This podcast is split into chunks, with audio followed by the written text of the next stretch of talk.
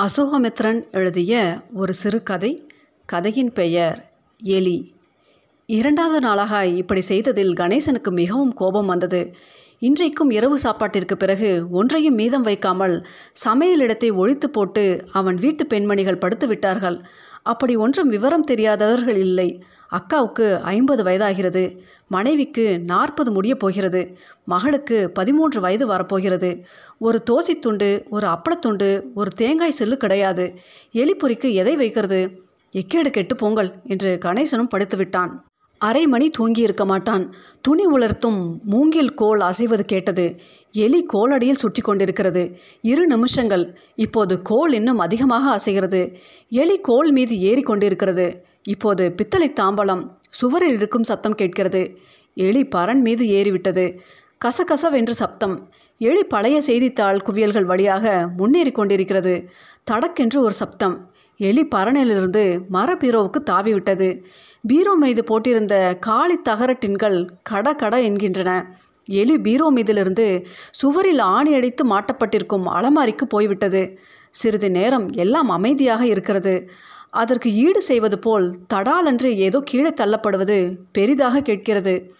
இப்போது கணேசன் அவன் மனைவி இருவரும் எழுந்து விளக்கை போட்டு பார்க்கிறார்கள். எலி எண்ணெய் ஜாடியின் மூடியை கீழே தள்ளிவிட்டிருக்கிறது.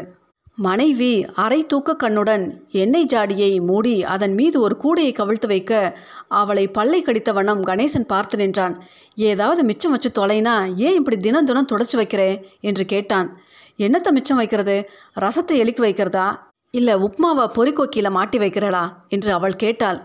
நீ என்னென்ன நினச்சின்னு இருக்க என்று கணேசன் கேட்டான். நான் ஒன்றும் நினைக்கல. தோசை அடைனா பாக்கி வச்சு எலிப்பொரியில் மாட்டி வைக்கலாம். நம்ம வீட்டில் தினம் தோசையும் அடையும் தானா பண்ணிக்கிட்டு இருக்கோம். அப்போ தினம் எலி வந்து எல்லாத்தையும் கொட்டி பால் பண்ணிடும். மனைவி பதில் பேசாமல் காய்கறி கூடையிலிருந்து ஒரு உலர்ந்த வெங்காயத்தை எடுத்து கொடுத்தாள். இதை வேணால் வச்சு பாருங்கோ. இந்த வெங்காயத்தை திங்க என்னைக்கு எலி வந்தது? அவன் வீசி எறிந்த வெங்காயம் அவளுக்கு வலித்திருக்க கூட செய்திருக்கும். இருந்தும் ஒன்றும் பேசாமல் படுக்கப் போய்விட்டாள். கணேசனுக்கு படுக்க முடியவில்லை. அந்த இரு அறைகளில் பத்து பேர் சேர்ந்தாற்போல் படுக்கவோ சாப்பிடவோ முடியாத அந்த சிறு இடத்தில் தினமும் நான்கைந்து எலிகள் சர்வ சுதந்திரத்துடன் ஓடியாடி விளையாடுகின்றன. துணிமணிகளை குதறி போடுகின்றன. டப்பா மூடிகளை திறந்து கீழே தள்ளிவிடுகின்றன. தக்காளி பழத்தை குடைந்து தின்கின்றன. எண்ணெயை குடித்து போகின்றன. ஒரு நாள் தவறாமல் சுவாமி பிறையில் வைத்திருக்கும் விளக்கின் திரியை இழுத்து போய்விடுகின்றன. கணேசன் சட்டையை மாட்டிக்கொண்டு கால் ரூபாயை சட்டைப்பையில் எடுத்து போட்டுக்கொண்டான் வாசல் கதவை பூட்டிக்கொண்டு வெளியே கிளம்பினான். ஹோட்டல்களை மூடிவிட்டார்கள். டாக்கடைகள் விற்றிலைப்பாக்கு கடைகள் தான் திறந்திருந்தன. ஒரு வடை ஒரு வடையில் பாதி கிடைத்தால் கூட போதும். ஆனால் எங்கும் வடை மீதமில்லை. ரொட்டி பன் பிஸ்கட்டு வாழைப்பழம் இவைத்தான் இருந்தன. இதெல்லாவற்றையும் வெவ்வேறு சமயங்களில் உபயோகித்து பார்த்தாகிவிட்டது. எலி இவைகளை சட்டை செய்வதில்லை. எண்ணெயில் பொரித்தெடுத்த பண்டம் வடை பக்கோடா பப்படம் இவைதான் பலனளித்திருக்கின்றன. பருப்பு விற்கிற விலையில் எண்ணெய் விற்கிற விலையில் தினம் எங்கே இதெல்லாம் வீட்டில் பண்ணி கொண்டிருக்க முடிகிறது? அரிசி உப்புமா ரவை பொங்கல் அப்புறம் பொங்கல் ரவை உப்புமா அரிசி உப்புமா அப்புறம் ரவை உப்புமா பொங்கல் அரிசி உப்புமா இப்படித்தான் மாறி மாறி அந்த வீட்டில் கிடைக்கிறது. கணேசனுக்கு உப்புமா பொங்கல் என்றால் வார்த்தைகளே கூட அழுத்து போயிருந்தன. எலிக்கும் அப்படித்தான் இருக்கும். சரி இன்றைக்கு எலி நரி முகத்தில் விழித்திருக்க வேண்டும் என்று கணேசன் வீடு திரும்ப இருந்தான். தூரத்தில் மைதானத்தில் ஒரு பொது கூட்டம் நடந்து கொண்டிருந்தது. மொத்தம் முப்பது நாற்பது பேர் கூட இருக்க மாட்டார்கள். இருந்தும் ஒருவர் கைகளை பலமாக வீசி பேசிக்கொண்டிருந்தார் சிறிது நேரம் கேட்டால் என்ன? கணேசன் கூட்டத்தை நோக்கி நடந்தான். பேச்சாளர் நிக்சனுக்கு எச்சரிக்கை விடுத்து கொண்டிருந்தார். சைனாவுக்கு எச்சரிக்கை பிரிட்டனுக்கு எச்சரிக்கை ரஷ்யாவுக்கு எச்சரிக்கை பாகிஸ்தானுக்கு எச்சரிக்கை அப்புறம் இந்திரா காந்திக்கு எச்சரிக்கை தமிழ்நாட்டு தலைவர்களுக்கு எச்சரிக்கை இந்த பயங்கர எச்சரிக்கைகளில் நூறில் ஒரு பங்கு எலி வர்க்கத்துக்கு போய் சேருமானால் அவ்வளவு எலிகளும் வங்காள கடலில் போய் தஞ்சம் போகும். ஏன் எலிகளுக்கு தமிழ் மொழி புரிவதில்லை? ஆனால் கணேசனுக்கு அந்த பேச்சை விட இன்னொன்று பலன் அளிப்பதாக இருந்தது. கூட்டத்திலிருந்து சிறிது தள்ளி ஒரு தள்ளு வண்டியை சுற்றி பலர் நின்று கொண்டிருந்தார்கள். அந்த வண்டியில் பதிக்கப்பட்ட ஸ்டவ் ஒன்றின் உதவியால் சுட சுட பணியாரங்கள் தயாராகி கொண்டிருந்தன. கொதிக்கும் கடலை எண்ணெயிலிருந்து சல்லடை கரண்டியால் அவை எடுத்து தட்டில் போடப்பட்ட சில வினாடிகளில் விற்று போய் கொண்டிருந்தன. கணேசனும் அந்த வண்டிக்கருகில் நின்று கொண்டான்.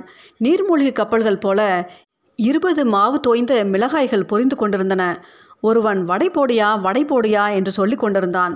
ஆனால் அடுத்த முறையும் மிளகாய் பஜ்ஜி தான். கணேசனும் வடை போடுயா என்றான். ஆனால் மிளகாய் பஜ்ஜிக்கு நிறைய தேவை இருந்தது. ஒருவன் காரில் வந்திறங்கி ஒரு எட்டு பஜ்ஜி எடுத்து கட்டி வை என்று சொல்லிவிட்டு இருட்டில் சிறுநீர் கழிக்கப் போனான். கணேசன் வடை போடியா இந்த தடவை என்றான்.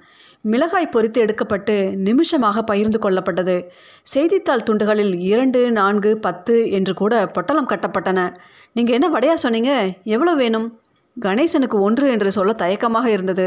இரண்டு போதும் என்றான். அப்போ இதுக்கு அடுத்த வாட்டி போட்டு கெடுக்கிறேன்? மீண்டும் மிளகாயே எண்ணெயில் இறங்கியது. வெகு நேரமாக வடை கேட்டு கொண்டிருந்தவன் பெரிதாக சண்டையே போட ஆரம்பித்தான். இதோ ஆயிடுத்துங்க ஒரு நிமிஷம். அதோ அவரும் வடைக்காக தான் காத்துட்ருக்கார். கணேசனுக்கு வேதனையாக இருந்தது. வண்டியை சுற்றி இப்போது நல்ல கூட்டம். எல்லோரும் அவர்கள் தின்பதற்காக பணியாரங்களுக்காக காத்திருக்கிறார்கள்.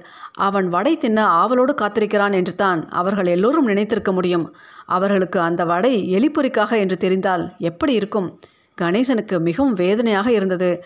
வடை போட்டு எடுத்தவுடன் முதலில் கணேசனுக்குத்தான் இரு வடைகள் ஒரு மாலை முரசு துண்டில் கொடுக்கப்பட்டது. சுட சுட எண்ணெய் காகிதத்தில் ஊறி அவன் உள்ளங்கையில் பரவிற்று. மணக்க மணக்க இரு வடைகள் வடையின் மேற்புற ஓட்டில் பருப்பு துகள்கள் வெள்ளையாக துருத்தி நின்றன. கணேசன் வீட்டு பக்கம் நடந்தான். சூடு தாங்க மாட்டாமல் வடைகளை கைக்கு கை மாற்றிக்கொண்டிருந்தான் கையும் காகிதமும் ஒரே எண்ணெய். பாவம் அந்த வண்டிக்காரனுக்கு அந்த வடைகள் எலிக்காக என்று தெரியாது. கணேசனுக்கு அந்த வடைகள் அவன் வீட்டிலேயே செய்யப்பட்டதாயிருந்தால் சங்கடம் இருக்காது. இப்போது வேதனையாகத்தான் இருந்தது. சட்டையை பாலடிக்காமல் எண்ணெய் கையால் சாவியை எடுப்பது முடியாத காரியம். கணேசன் வடைகளை கீழே வைத்துவிட்டு கையிலிருந்த எண்ணெயை புறங்காலிலும் ஆடு தசையிலும் தேய்த்து போக்கினான். வீட்டிற்குள் எலிப்பொறி கொக்கியில் ஒரு வடையை பொருத்தினான். இன்னொரு வடை மீதம். கணேசன் அவனே அதை தின்றான். ஐம்பது வயதுக்காரன் இரவு பத்து மணிக்கு வடை தின்றால் நிச்சயம் விளைவுகள் இருக்கும். ஆனால் அது எதற்கோ பரிகாரமாக இருக்கும் என்று நினைத்து கொண்டான். படுத்து கொண்டான். தூங்கிவிட்டான். காலை கணேசனுக்கு வயிறு ஒரே குழப்பமாக இருந்தது. பொறியில் எலி அடைப்பட்டு இரவெல்லாம் ஏகமாக சப்தம் எழுப்பியிருக்கிறது. அவனுக்கு தெரியாது. அவன் மனைவி தான் சொன்னாள். இப்போது எலியை கொண்டு போய் எங்காவது விட வேண்டும். கணேசன் பொறியை தூக்கி கொண்டு கிளம்பினான். பொறியில் இருந்த ஒரு சிறு துவாரத்தின் வழியாக எலி மூக்கை நீட்டிற்று. அந்த மூக்கிலிருந்து அது பெரிய எலியா சிறிய எலியா என்று தெரியவில்லை. ஆனால் வீட்டில் மாவு டப்பாவை கீழே தள்ள எண்ணெய் ஜாடியை உருட்டிவிட அழுக்கு துணியை கடித்து போட காய்கறிகளை குதிரி போட எலி பெரிதாயிருந்தால் என்ன சிறிதா இருந்தால் என்ன? இம்முறை தெரு சாக்கடை வேண்டாம் என்று கணேசன் மைதானத்திற்கு சென்றான். ஒரு வாரமாவது ஆகும். இந்த எலி வீடு கண்டுபிடித்து திரும்பி வர. ஆனால் இந்த எலி இல்லாது போனால் வேறு ஏதாவது எலி. இந்த பையன்கள் சிறு தள்ளி போக மாட்டார்களா என்று கணேசன் நினைத்தான். ஆனால் அவர்கள் அவன் எலிப்பொறியை திறப்பதற்காக காத்திருந்தார்கள். கணேசன் பொறியை தரையில் வைத்து மெதுவாக மூடிக்காம்பை அழுத்தினான். எலி வெளியே ஓடிற்று. அது பெரிய எலியும் இல்லை மிகச் சிறியதும் இல்லை. பரந்த வெளி பழக்கமில்லாமல் எலி தாறுமாறாக ஓடிற்று. ஒரு பையன் கல்லை விட்டெறிந்தான். கணேசன் வேண்டாம் பையா என்றான். அப்போது எங்கிருந்தோ பறந்து வந்த காக்கை எலியை ஒரு முறை கொத்திவிட்டு போயிற்று. எலி மல்லாந்து படுத்து துள்ளிற்று. பிறகு இன்னும் வேகமாக தத்தி தத்தி ஓடிற்று. காக்கை ஒரு சுற்று சுற்றிவிட்டு வேகமாக கீழிறங்கியது. எலிக்கு பதுங்க இடம் தெரியவில்லை. காக்கை எலியை அப்படியே கொத்தி கொண்டு தூக்கி சென்று விட்டது கணேசனுக்கு துக்கமாக இருந்தது. இன்னொன்றும் அவனுடைய துக்கத்தை அதிகரிக்க செய்தது. பொறியை தூக்கி கொண்டு வீடு திரும்ப ஆரம்பித்தவன் பொறிக்குள் பார்த்தான். அவன் முந்தின இரவு கொக்கியில் மாட்டிய வடை அப்படியே தின்னப்படாமல் இருந்தது.